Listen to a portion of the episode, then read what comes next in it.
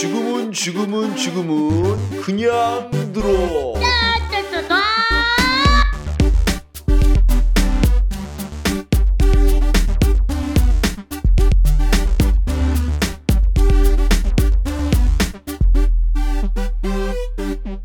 네, 어, 오늘 읽어드릴 책은요. 오늘 방송을 좀 많이 하죠. 제가 이제 방송을 갑자기 많이 하는 이유는 여지까지 밀렸던 것들에 대해서 밀린 빨래하는 느낌으로 하는 건데 이제 요즘에 뭐 최근에 읽었던 책 중에서 가장 인상적인 책을 한번 읽어드리려고 합니다. 제목이 좀 길어요. 색채 없는 다자키 스쿠루와 그가 순례를 떠난 해. 예, 책 제목이 좀 길죠. 무라카미 하루키 굉장히 어, 유명한 소설가입니다. 이제 그 일본의 유명한 소설가인데 어, 하루키라는 소설가는요. 이제 굉장히 글이 쉬워요. 쉽고 읽기도 가볍고 그런데도 뭔가 생각나게 하는 작가고 우리나라에선 굉장히 인기가 많죠. 하루키 소설. 아마 주변에서 책 읽는 사람 하루키 하면 다 알 거예요. 자, 제가 이제 하루키 소설을 처음으로 접했던 때가 언제냐면 군대였는데 군대에서 후임 관물대에서 예, 후임 관물대에서 상실의 시대라는 책을 봤거든요. 발견됐어요. 이렇게 딱 봤는데 사실 그 당시 제가 있던 군대가 뭐그 옛날 군대도 아닌데도 금서였어요. 상실의 시대는요. 이게 왜 그랬냐면 이게 그 자살하는 병사들이 있는데 자살하는 병사들의 관물대를 뒤져보니까 주로 나온 책이 어, 상실의 시대가 많았다는 거죠. 어, 저는 원래 그러면 약간 읽지 마라 그러면 더 읽고 싶거든요. 하여튼 그래서 군대에서 읽어볼까 말까 하다가 하여튼 상실 시대라는 책을 그러니까 알고 있었는데 제가 이제 군대에서 복학을 하고 대학교에서 어 제가 약간 연모를 품었던 여인이 도서관에서 이 책을 읽고 있는 거예요. 아 너무 이 약간 운명적인 조우를 한 거죠. 왜 하필 그 책일까? 상실의 시대일까? 라고 하면서 이제 저도 그 여자의 마음을 이해하기 위해서 막 열심히 읽었어요. 상실의 시대. 다 읽고 나니까 이제 허무를 알겠더라고요. 이게 허무. 허물 원래 제목은 노르웨이 숲이라고 이제 민음사에서 다시 나왔고 하여튼 그 당시 때는 상실의 시대라고 나왔는데 어 허물을 알, 알아보여서 그 여자가 달리 보이더라고요. 아, 저 사람도 이런 허물을 알고 있을까? 이런 허무에 대해서 공감할까? 라고 그런 생각을 하던 찰나에 시간이 지나고 확인해 보니까 그 여자한테 남자친구가 있었던 거예요. 그 자체가 허무죠. 하여튼 말도 안 되는 그런 이야기인데 자 그렇게 해서 저는 하루키란 소설을 이제 알게 됐고 그 뒤로부터 이제 너무 재밌어서 여러 가지 단편 소설, 장편 소설, 에세이집 아니면 무슨 이렇게 도쿄 괴담 뭐 이런 것처럼 이렇게 묶은 책들 이런 것들을 막 많이 읽었는데 얼마 전에 나온 책이 이제 이 책이에요. 어, 색채가 없는 다자키 스쿠루와 그가 순례를 떠난 해라는 책인데 어 여기서 이제 색채가 없다는 말이 이제 인상적이죠. 이게 다 다자키 스쿠루라는 이름에는 색채가 없다고 하더라고요. 이제 이 소설에 의하면 전 일본 말을 잘 모르는데 친구들 다섯 명은 다 색깔이 있어요. 뭐 청색, 백색, 뭐 검은색, 뭐 빨간색 이런 식으로 색채가 있는데 자기만 색채가 없다는 거죠. 이 다자키 스쿠루라는 것은 아버지가 이름을 지을 때 두 가지 중에서 이제 스쿠루라는 이름이 이름을 지을 때 결, 고민을 했대요. 이 창이냐, 자기냐를 고민했다는 거죠. 근데 아주 특이한 게 창이라는 글자에 갖고 있죠. 보통 이제 창조, 창의 할 때 이 창자는 어 한자의 창자는 만들다는 뜻도 있는데 고통이란 뜻도 있다고 하더라고요. 하여튼 어찌됐든 간에 어, 제 이름에서도 이제 색채가 있냐 없냐를 확인해 봤어요, 제가. 근데 이제 현이란 글자, 제 이름에 현자가 들어가는데 현이란 글자가 불화자의 검을 현자거든요. 그래서 어둠을 밝힌다. 밝힐 현 아니면 밝을 현 이렇게 되는데 색깔이 있는 것 같지는 않고 너무 이름이 세요. 솔직히 말하면 어둠을 밝히는 사람이잖아요. 물론 저도 이름처럼 살고 싶어요. 여러분들도 한번 자신의 이름을 아마 색깔이 있는지 어떤 의미가 있는지 생각해 보는 것도 좋을 것 같아요. 자, 하여튼 어찌됐던 자, 이 소설은 어, 36살 짜리 그 스크루가 일은 뭐 하냐면 이제 역을 짓는 일을 해요. 역을 보수하거나 역을 관리하는 역을 이제 그 하는 토목하는 그런 일을 하는데 어 고등학교 때 다섯 명이 있었어요. 다섯 명. 남자 셋, 여자 둘. 그때 이 당시에는 완전한 공동체라고 생각했는데 알 수 없는 이유로 이유를 알 수 없지만 스크루가 추방을 당했어요. 그래서 이 소설은 그게 16년이나 지난 그 시점에서 내가 왜 추방을 당했느냐, 왜, 하필 왜, 이유가 뭔가, 어째서 이거를 찾아가는 과정이 바로 이 소설이고요. 이 소설은 이유를 찾는 과정도 재밌지만 사실 소설에서 더 중요한 것은 이유, 즉, 의미를 적극적으로 찾아간다는 데 있는 거죠. 이 자체가 의미를 찾아간다는 거. 그게 의미가 뭐였냐 보다는 의미를 찾고 있다는 과정 자체가 굉장히 중요하게 느껴지는 소설이었습니다. 어, 하루키는요, 정말 쉽게 읽혀요. 그래서 하루키 소설을 읽으면 신기한 현상이 일어나는데, 어, 글을 쓰고 싶어요. 글을 쓰고 싶게 하는 몇 안 되는 작가 중에 하나고요. 그러니까 여러분들도 한번 시간이 있으면 읽어봤으면 좋겠습니다. 제가 그래서 어, 읽어드릴 부분은 첫 부분하고요. 그 다음에 중간에 이제 추방을 당하고 대학교 때 음, 하이다라는 후배를 만나요. 하이다를 후배를 만나고 아주 기묘한 이야기를 듣죠. 하이다 아버지, 하이다 아버지도 하이다예요. 하여튼 그 아버지한테 기묘한 이야기를 듣는 장면, 이 두 장면을 제가 오늘은 읽어드리겠습니다. 자, 첫 장면.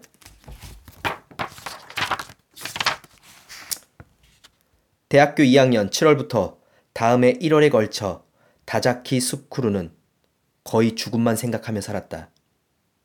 그 사이 20살 생일을 맞이했지만 그 기념일은 아무 의미도 없었다. 그런 나날 속에서 그는 스스로 생명을 끊는 것이 무엇보다 자연스럽고 합리적이라고 생각했다. 그런데 왜 마지막 한 걸음을 내딛지 못했는지 지금도 그는 이유를 잘 모른다. 그때라면 삶과 죽음을 가르는 문지방을 넘어서는 일 따위 날 달걀 하나 드리는 것보다 간단했는데 수쿠루가 실제로 자살을 시도하지 않은 것은 어쩌면 죽음에 대한 마음이 너무도 순수하고 강렬하여 거기에 걸맞은 구체적인 죽음의 구, 수단을 마음속에서 떠올릴 수 없었던 거였을지도 모른다. 구체성은 오히려 부차적인 문제였다. 만일 그때 손이 닿는 곳에 죽음으로 이어지는 문이 있었다면 그는 거침없이 열어 젖혔을 것이다. 깊이 생각할 것도 없이 말하자면 일상의 연속으로서 그러나 다행인지 불행인지 그는 가까운 곳에서 그런 문을 발견하지 못했다. 그때 죽었더라면 좋았을지도 몰라. 스크루는 자주 이런 생각을 한다. 그랬더라면 지금 여기에 있는 세계는 존재하지 않았다. 그건 매혹적인 일이라는 생각이 들었다. 여기 있는 세계가 존재하지 않게 되고 여기에서 현실이라 부르는 것들은 현실이 아니게 된다는 것. 이 세계에서 그 자신의 존재하지 않은 것들과 같은 이유로 자신에게 이 세계가 존재하지 않는다는 것.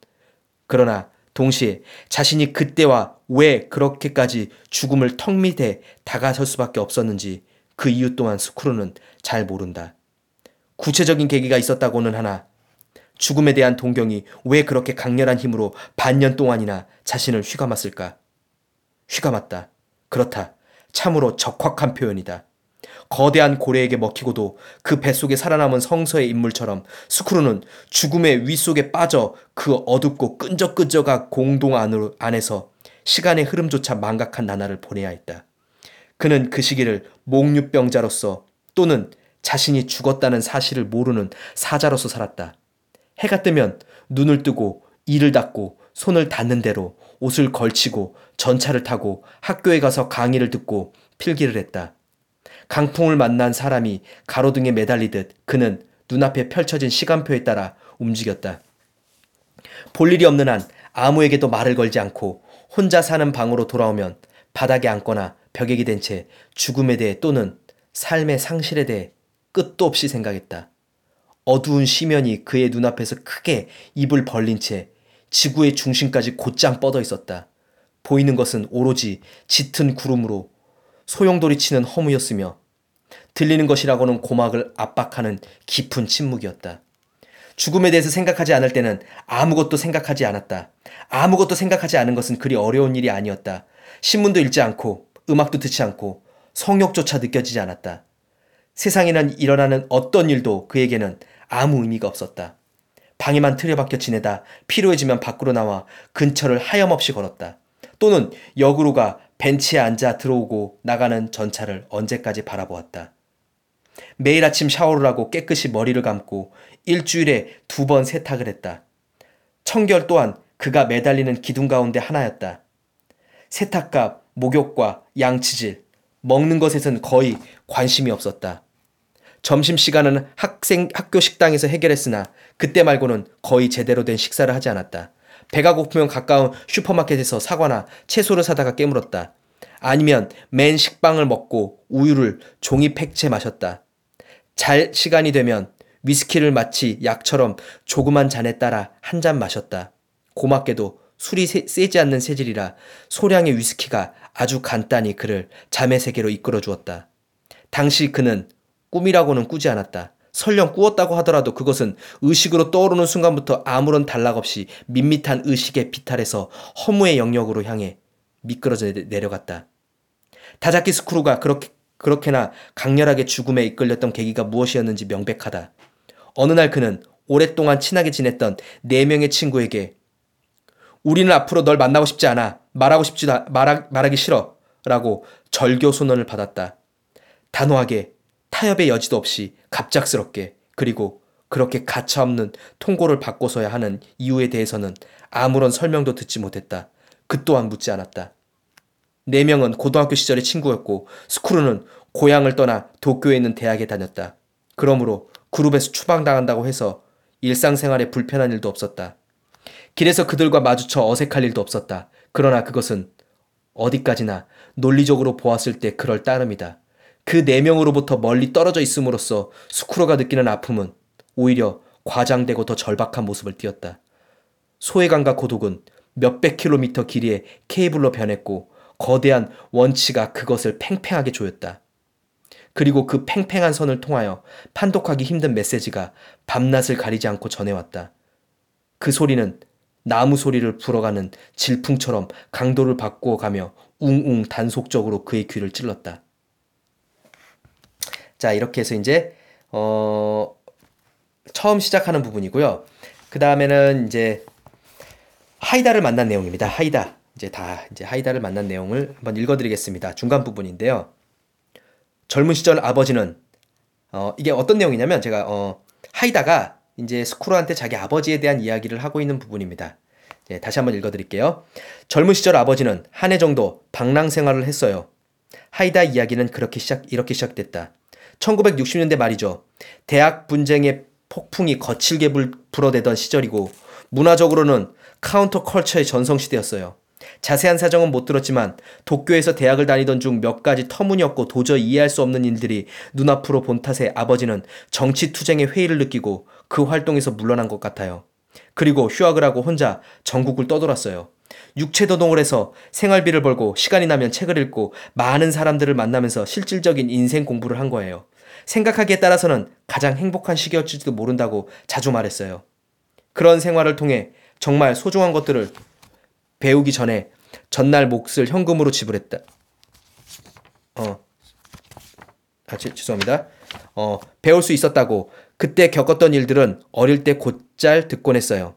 꼭 군인이라고 전해주던 옛 시절, 머나먼 전장의 추억처럼 방랑 생활을 마치고 대학으로 돌아온 아버지는 조용히 연구에 전념했어요. 다시는 긴 여행을 나서지 않겠지, 않겠지요. 내가 아는 한 아버지는 그저 집과 직장을 오가는 생활뿐이었어요. 참 이상한 일이지요. 아무리 평온하고 가지런해 보이는 인생에도 어딘가 반드시 커다란 파탄의 시절이 있었던 것 같았거든요. 미치기 위한 시기라고 해도 괜찮을지 모르겠네요. 인간에게는 아마도 그런 전환기 같은 게 필요한 거겠죠. 그 겨울 하이다의 아버지는 오이타현 산속 작은 온천에서 잡일을 했다. 그는 그 장소가 마음에 쏙 들어 잠시 머물기로 했다. 매일 정해진 육체 노동을 하고 지시받은 몇 가지 잡다한 일을 처리하기만 하면 나머지 시간은 자유로웠다. 금료는 별것 아니지만 숙식을 제공받고 온천도 마음대로 쓸 수 있었다. 빈 시간에는 좁은 방에 들어누워 마음껏 책을 읽을 수도 있었다. 주변 사람들은 과묵하고 뭔가 특이한 도쿄에서 온 대학생에게 친절했고 나오는 식사도 간소하기는 하지만 지역의 신선한 식재료로 만들어 맛있었다. 무엇보다 그것은 세상에서 격리된 장소였다. 전파 상태가 좋지 않아 텔레비전도 볼 수 없었고 신문도 하루 늦게야 읽을 수 있었다. 가장 가까운 버스 정장은 산길을 3km나 내려가야 했고 거기서 여관을 뚫고 좁은 울퉁불퉁한 길을 오가는 자동차라고는 여관에 있는 고물 지프 한 대뿐이었다. 전기가 들어온 것도 그 얼마 전의 일이었다. 여관 앞에는 아름다운 개울이 흘렀고 색깔이 선명하고 살이 탄탄히 탄탄한 물고기가 많이 잡혔다. 새들이 날카로운 목소리로 울어대며 바쁘게 개울 주변을 날아다니고 멧돼지나 원숭이도 드물지 않게 볼 수 있었다. 산은 산나무를 보고였다. 그런 한적한 환경 속에서 청년은 마음껏 책을 읽고 사색에 젖어들었다. 현실 세계의 잡다한인들은 이제 그의 관심을 끌 수 없었다. 여관에 머문 지 두 달이 지날 즈음 그는 한 숙박갱과 이야기를 나누겠다. 나누었다. 40대 중반쯤 돼 보이는 남자였는데 큰 키에 팔다리가 길고 짧게 자른 머리카락이 이마는 이미 벗겨져, 벗겨져 올라갔다. 금속태 안경을 걸쳤고 머리는 막 낳은 달걀처럼 맨질맨질했다. 그는 일주일 전 비닐 여행, 여행 가방을 하나 어깨에 걸쳐, 어, 걸치고 혼자 산길을, 산길을 걸어와 여관에 투숙했다. 바깥으로 나갈 때는 늘 가죽 점퍼에 청바지를 입고 워커를 신었다. 추운 날에는 털모자를 쓰고 목에 감색 머플러를 둘렀다. 이름은 미도리카와 숙박계 이름과 도쿄 고네가이시 주소를 적었다. 꼼꼼한 성격인 듯 계산은 매일 점심 하, 점심 전날 몫을 현금으로 지불했다. 미도리카와 여기도 색이 있는 인간이 있다. 녹색. 그러나 수쿠루는 입을 다문 채 이야기를 귀, 이야기에 귀를 기울였다. 미도리카와는 라는 이름을 이름의 남자는 딱히 하는 일도 없이 시간만 나면 노천탕에 들어갔다. 근처에 있는 산을 거늘고 가지고 온 문고판을 고타스에 앉아 차근차근 읽고 밤에는 술을 두혼 마셨다. 그보다 더 마, 마시는 일도 없고 덜 마시는 일도 없었다. 그는 하이다의 아버지에게 지지하는 만큼 과묵하여 필요한 경우를 제외하고는 아무하고도 말을 나누지 않았지만 여관 사람들은 딱히 신경 쓰지 않았다. 그런 손님에게 익숙했기 때문이다. 이런 두메산골 온천을 일부러 찾아오는 사람이라면 정도의 차이는 있어도 특이한 성격의 소유자이고 장기 투숙객일수록 더더욱 그럴 경향이 강했다. 청년이 아침날이 밝기도 전에 개울가 노천탕에 들어가 앉아 있는데 우연히 그 시간에 온천을 하러 온 미도리카와가 청년에게 말을 걸었다. 미도리카와는 무슨 이유인지 처음 보자마자 잡일을 하는 이 청년에게 흥미를 느낀 듯하다. 하이다가 쉬는 시간에 마루에 앉아 조르주 바타의 선집을 읽는 것을 본 것도 관심을 갖게 된 원인 가운데 하나인지도 모른다. 자기는 도쿄에서 온 재즈 피아니스트라고 미도리코와는 말했다. 사적으로 좀 번잡한 일이 있고 매일 하는 일도 피곤해져서 잠깐 조용한 휴, 환경에서 휴식을 취하려고 혼자 이런 산골짜기가 왔다. 그렇기도 하지만 목적도 없이 무작정 길을 떠났다가 어쩌다 보니 여기 와 있었다. 여긴 쓰잘데없는 게 하나도 없어 마음에 든다고 했다. 자네도 도쿄에서 온 것 같구만. 하이다는 흐릿한 어둠의 어둠 속에서 온천에 몸을 담근 채 자신의 사정을 간단하게 설명했다. 대학을 휴학하고 무작정 여행을 떠났다고 어차피 대학도 봉쇄되고 도쿄에 있을 이유도 없, 없었다고. 미도리카와는 지금 도쿄에서 벌어지는 일들에 관심이 없느냐고 했다. 그런대로 볼만한 구경거리 아닌가 여기저기서 매일 소똥이 벌어진다. 꼭 세계가 뿌리채 뽑혀 뒤집히는 것처럼 그런 현상을 못 본다는 게 아쉽지 않은가. 그는 그렇게 물었다. 세상은 그리 간단하게 뒤집히지 않는다고 하이다는 대답했다. 뒤집히는 건 인간입니다. 그런 걸 못 본다고 해서 아, 쉽지도 않습니다. 쌀쌀맞고 무뚝뚝한 말투가 미도리카와의 마음에 끈 듯했다. 혹시 이 근처에 피아노 칠 만한 곳이 없을까? 그는 하이다에게 물었다. 산을 하나 넣으면 중학교가 있는데 방과 후에는 음악실에 있는 피아노를 칠 수 있을지도 모른다고 하이다는 말했다. 미도리카와는 그 말을 듣고 기뻐했다. 미안하지만 나중에 거기까지 안내해 줄 수 없겠냐고 물었다. 하이다가 여관 주인에게 그 이야기를 하자 길을 잘 안내해 주라고 했다. 주인은 중학교에 전화해서 피아노를 사용할 수 있도록 허락을 받아 놓았다. 두 사람은 점심을 먹은 다음 산을 넘어 중학교까지 갔다. 비가 그친 뒤라 산길은 미끄러웠지만 미드리코와는 숄더백을 끈을 등에 메고 빠른 걸음으로 걸었다. 보기에는 도회지 출신인데 의외로 다리는 아주 튼실한 것 같았다. 음악실의 오래된 업라이트 피아노는 건반 상태가 나쁘고 조율도 그리 바람직한 상태가 아니었지만 전체적으로는 그런대로 칠만했다. 피아니스트는 삐걱대는 의자에 앉아 손가락을 펼치고 여든 여덟 개의 건반을 한 번에 쭉 건드려보고 코드 몇 개를 짚어 음향을 확인했다. 5도, 7도, 9도, 11도. 그는 소리에 만족할 것 같지 않았지만 건반을 누르는 것만으로도 어느 정도 물리적인 만족감을 얻는 것 같았다. 민첩하고 강인한 손가락의 움직임을 보고 나름대로 이름 있는 피아니스트일 거라고 하이다는 짐작했다. 피아노 상태를 대강 살펴본 다음 미드리카와는 숄더백에서 작은 천 주머니 하나를 꺼내더니 조심스럽게 피아노 위로 올려놓았다. 고급스러운 천으로 만든 주머니였는데 입구를 끈으로 묶게 되어 있었다. 누군가의 유골일지도 모른다고 하이다는 생각했다. 피아노를 연주할 때 그 주머니를 피아노 위에 두는 게 습관인 듯 했다. 그런 느낌을 주는 행동이었다. 그런 다음 미도리카와는 Round Midnight을 머뭇거리며 치기 시작했다. 처음에는 마치 흐르는 계, 계곡물에 발을 담그고 유속을 느끼고 발 디딜 자리를 찾아내는 사람처럼 화음을 하나하나 신중하게 더듬듯 연주해 갔다. 테마가 끝나고 긴 애드리브가 이어졌다. 시간의 흐름에 따라 그의 손가락은 물에 익은 물고기처럼 점점 민첩하고 활발하게 움직이기 시작됐다. 왼손이 오른쪽을 고무하고 오른손이 왼손을 자극했다. 하이다는 재즈에 별다른 지식은 없지만 셸로니우스의 몽크가 만든 그 곡은 우연히 알았고 미도리카와 연주가 멋지게 곡의 핵심을 꿰뚫고 있음을 느꼈다. 어긋난 피아노 음정에 신경이 거슬릴 정도는 거슬리지 않을 정도로 연주에는 깊은 혼이 깃들어 있었다. 산골 중학교 음악실에서 단 한 사람의 청중으로서 그 음악에 귀를 기울이고 있자니 몸 안의 더러움이 다 씻어나가는 느낌이었다.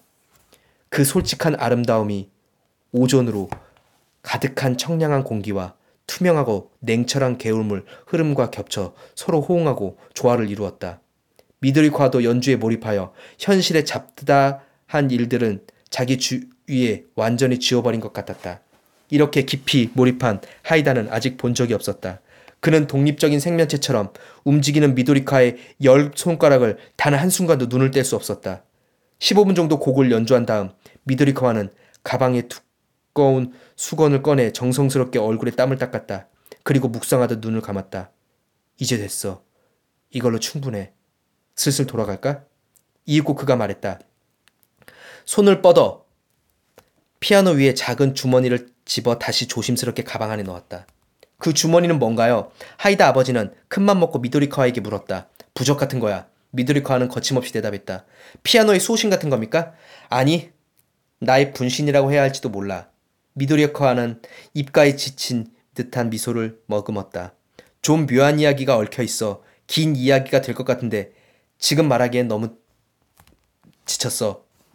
라고 하면서 이제 음, 이야기를 꺼내려고 쭉 하고 있는 그런 장면입니다. 이제 이야기를 하고 있는 쭉 장면이고 어, 실제 이야기는 이제 어디서 시작하냐면 자 어, 7시 30분 하이다는 미도리카와의 방을 찾아갔다. 저녁에 저녁이 2인분이 차려졌고 대운술이 곁들여져 있었다. 두 사람은 마주 앉아 술을 마시고 저녁을 먹었다.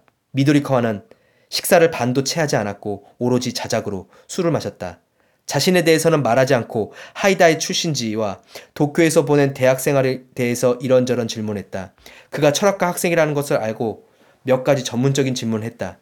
해겔의 세계관에 대해, 플라톤의 저작에 대해 이야기를 나누어 보니 그가 그런 책을 체계적으로 읽었다는 사실을 알 수 있었다. 아무래도 좋은 미스테리 소설만 읽은 것은 아닌 듯 했다. 그런가? 자네는 논리를 믿는 모양이군. 미도리 카와가 말했다. 그렇습니다. 기본적으로는 논리를 믿고 거기에 의지합니다. 애당초 철학이란 그런 학문이니까요. 논리에 맞지 않고는 별 좋아하지 않나? 좋아하고 싫어하고를 떠나서 논리에 맞지 않는다고 머릿속에서 내쫓아 버리진 않습니다. 꼭 논리를 신봉하는 건 아니니까요. 논리에 맞지 않는 것과 논리의 접점을 찾는 것도 중요한 작업 가운데 하나라고 생각합니다. 이를테면 자네는 악마라는 것을 믿나? 악마? 그러니까 뿔 달리는 악마 말입니까? 그렇지.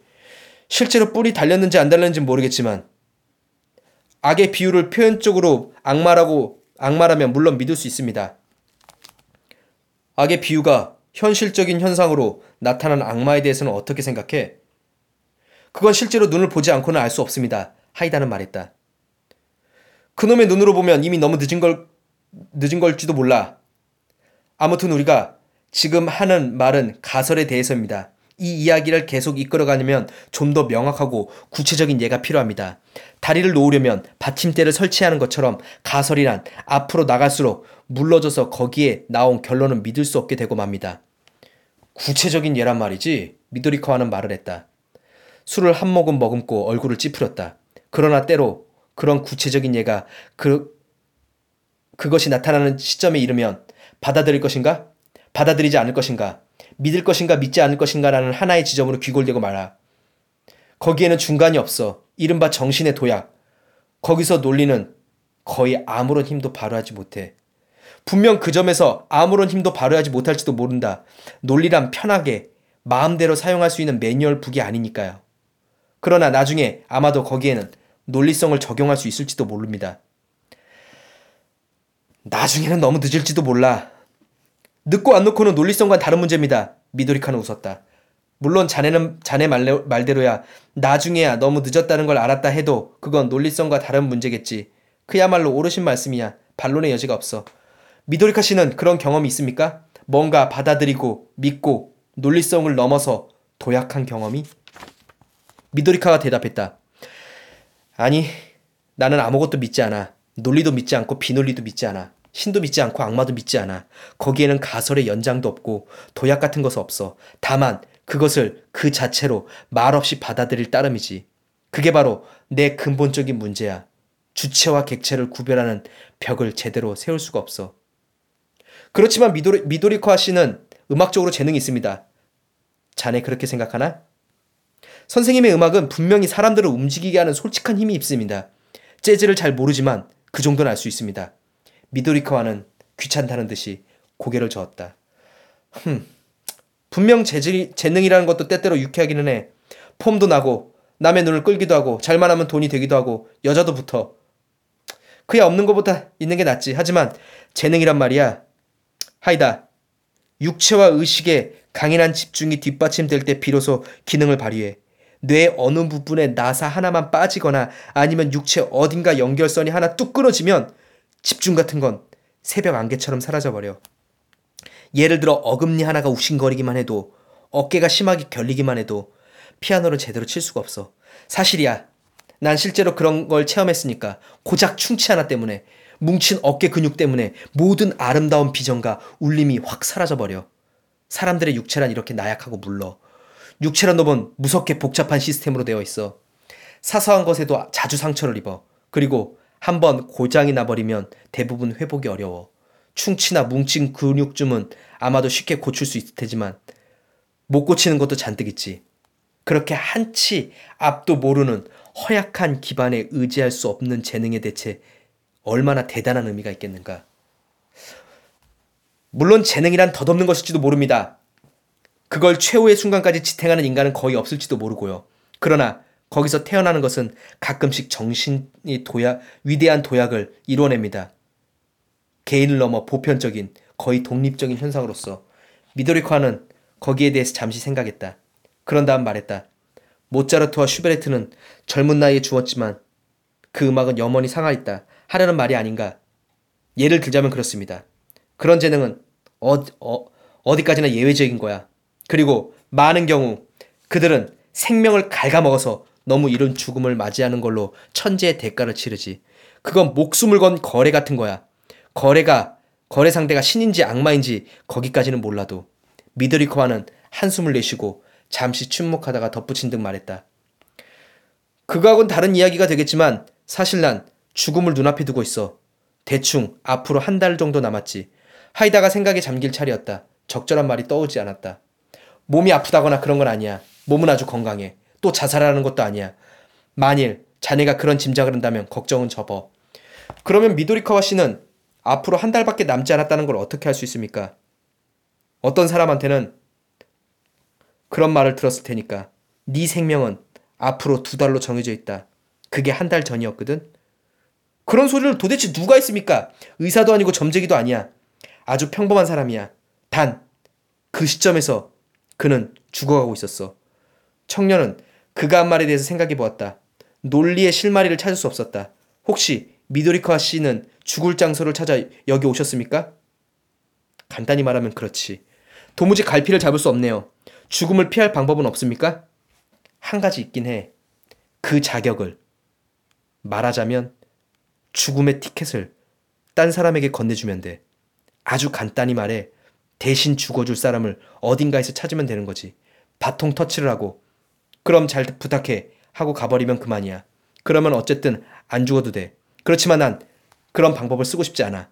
가능한 한 빨리 죽어버리고 싶다고 오래전부터 생각했으니까. 그러던 참에 아주 좋은 선물을 받은 셈이지. 이대로 죽어도 좋다고 생각하신단 말이죠? 아, 솔직히 말해 산다는 게 정말 귀찮아. 이대로 죽은들 요만큼도 섭섭하지 않아. 어떤 수단을 찾아서 적극적으로 목숨을 끊을 열정 같은 건 없지만 조용히 죽음을 받아들이는 정도는 할 수 있어. 그런데 구체적으로 어떻게 하면 그 티켓을 다른 사람에게 건넬 수 있습니까? 미드리커와는 아무렴 어떠냐는 듯 어깨를 으쓱했다. 간단해. 상대가 내 말을 이해하고 받아들이고 상황을 완전히 납득하고 그런 다음 내게 티켓을 건네받은 데 동의하면 되지. 그 시점의 수연은 깔끔하게 완성되는 거야. 말로만 해도 상관없어. 악수라도 하면 그거야 완벽하지.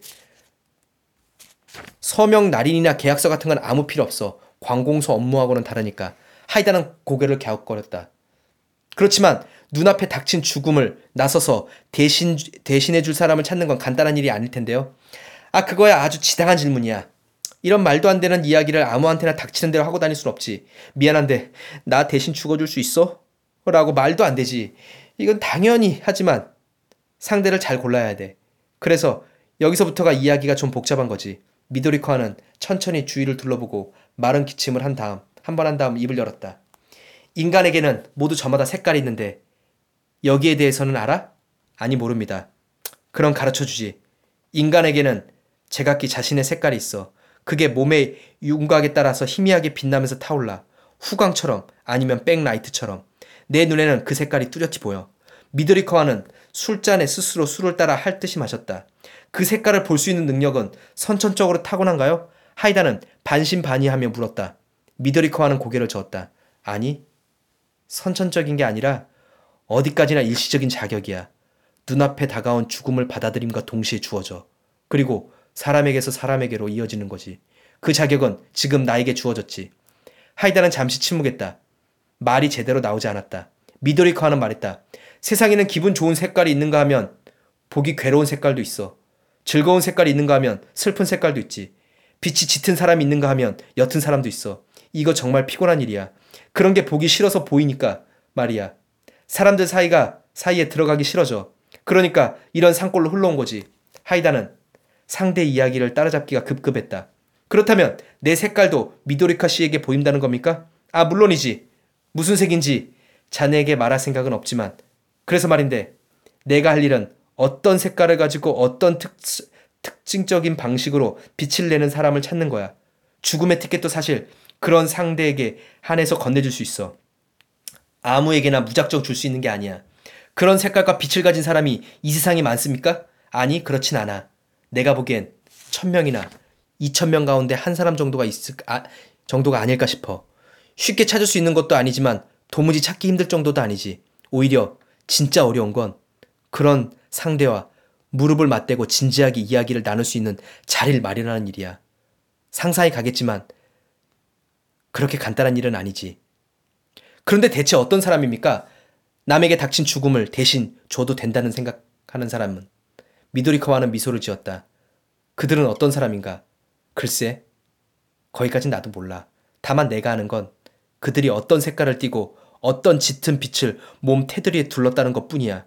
그건 그냥 외적인 특징에 지나지 않아. 그러니까 억지로 말하면, 물론 내 개인적인 견해지만, 도약을 두려워하지 않는 사람이라고 할 수 있을지도 몰라. 왜 두려워하지 않는가? 거기엔 제각기 여러 가지 이유가 있을 테지만, 도약을 두려워하지 않는다는 건 그렇다 치고 그런데 그들이 뭘 위해 도약한다는 겁니까? 미도리카와는 잠시 입술을 다물었다. 침묵 속에서 개울물이 한층 새진 듯 했다. 그런 다음 그는 빙긋 웃었다. 이제부터가 영업 이야기가 될 거야. 듣고 싶습니다. 죽음을 받아들이려고 합의한 시점에서 자네에게는 평범하지 않은 자질이 생겨 특별한 능력이라, 능력이라 해도 좋아. 사람들이 내는 각각의 색깔을 읽어낼 수 있는 건 그런 능력 가운데 하나일 뿐이야. 그 근원에는 자네가 지각 자체를 확대시킬 수 있는 사실이 깔려 있어. 자네는 올더스 헉슬러가 말하는 지각의 문을 열어젖히게 돼. 자네의 지각은 티끌 하나 없이 순수하게 이르지. 안개가 거친 듯 모든 것이 밝혀져. 그리고 자네는 보통 사람이 볼 수 없는 정경을 조, 조망하는 거야. 지난번 미도리카 씨 연주도 그런 성과 가운데 하나인가요? 미도리카 씨는 짧게 고개를 저었다. 아니, 그 연주는 원래 내가 가진 힘이었던 거야. 그 정도 연주는 늘 해왔지. 지각이란 그 자체로 완결된 거지. 뭔가 구체적인 성과로 바깥에서 드러나는 건 아니야. 어떤 이익 같은 것도 없어. 그, 그게 어떤 건지 말로 설명하는 건 불가능해. 직접 경험해 보는 수밖에. 다만 한 가지 자네에게 할 수 있는 말은 일단 그런 진실의 정경을 보게 되면 지금까지 자신이 살아온 세계가 무서우리만큼 밋밋해 보인다는 거야. 그 정경은 논리도 비논리도 없어. 선도 악도 없고 모든 것이 하나로 융합돼. 자네 자신도 융합의 일부가 되지. 자네는 육체라는 틀에서 벗어나 이른바 형 이상학적인 존재가 돼. 자네 직관이 돼. 참으로 멋진 느낌인 동시에 어떤 의미에서는 절망적인 느낌이기도 하지. 지금까지 자기가 살아온 삶이 얼마나 하찮고 깊이가 없었는지 거기 최후의 순간에 이르서야 깨닫게 되는 되니까 말이야. 어떻게 이런 인생을 참고 있을 수 있을까? 그런 생각을 하며 전율하고 말지. 자, 그래서 여기까지 읽고요. 하여튼 책이 조금 무거워 보일 수도 있는데 어, 나머지 부분을 읽으면 사실 이 책엔 스포가 될 것 같고 물론 이 내용 자체도 사실은 번외라고 생각되지만 굉장히 밀접한 관계가 있기 때문에 제가 한번 읽었습니다. 자, 오늘은 여기 마치고요. 네.